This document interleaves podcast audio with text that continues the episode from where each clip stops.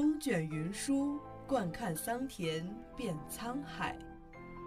古往今来，多少故事笑谈中。传承中华历史文明，讲述陕西文物故事。听众朋友们，大家好，这里是陕西文物之声，欢迎收听今天的栏目《文物的传奇身世》。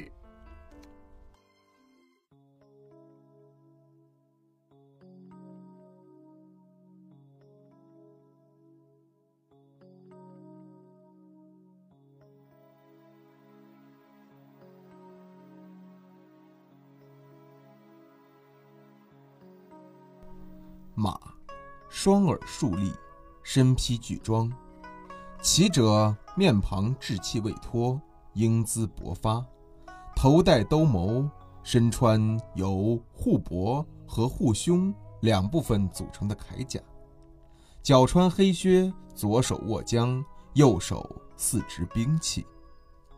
骑手甲胄和战马巨装均贴饰金箔。再现了唐朝军队中甲马武士的形象。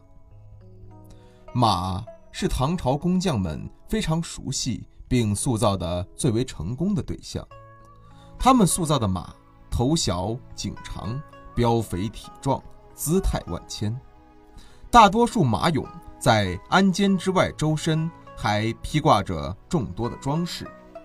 白居易有诗云：“银收钩翼带。”金屑落头鸡，可见唐代人对马装饰的华丽程度。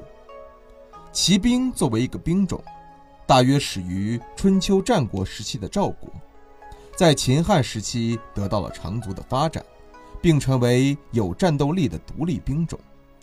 陕西的秦始皇兵马俑坑、咸阳杨家湾汉代从葬坑以及徐州汉墓中数量庞大的骑兵军阵。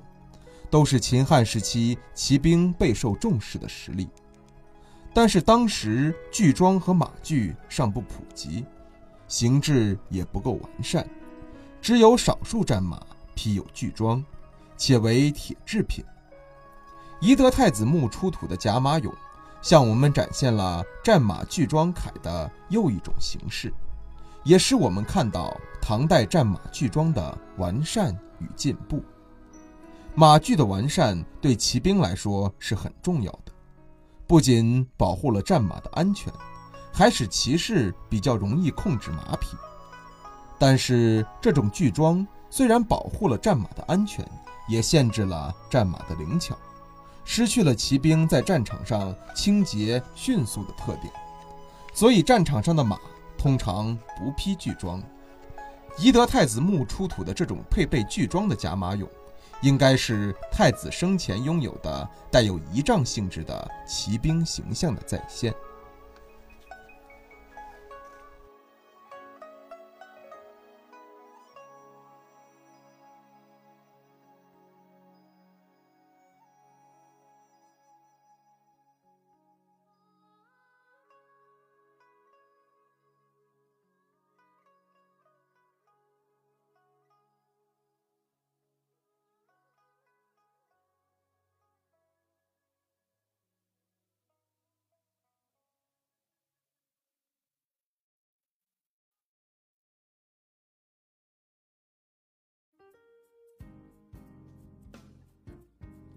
感谢收听今天的陕西文物之声，更多往期节目及相关文物动态，敬请关注陕西文物之声官方微博或登录蜻蜓 FM 收听。听众朋友们，我们下期再见。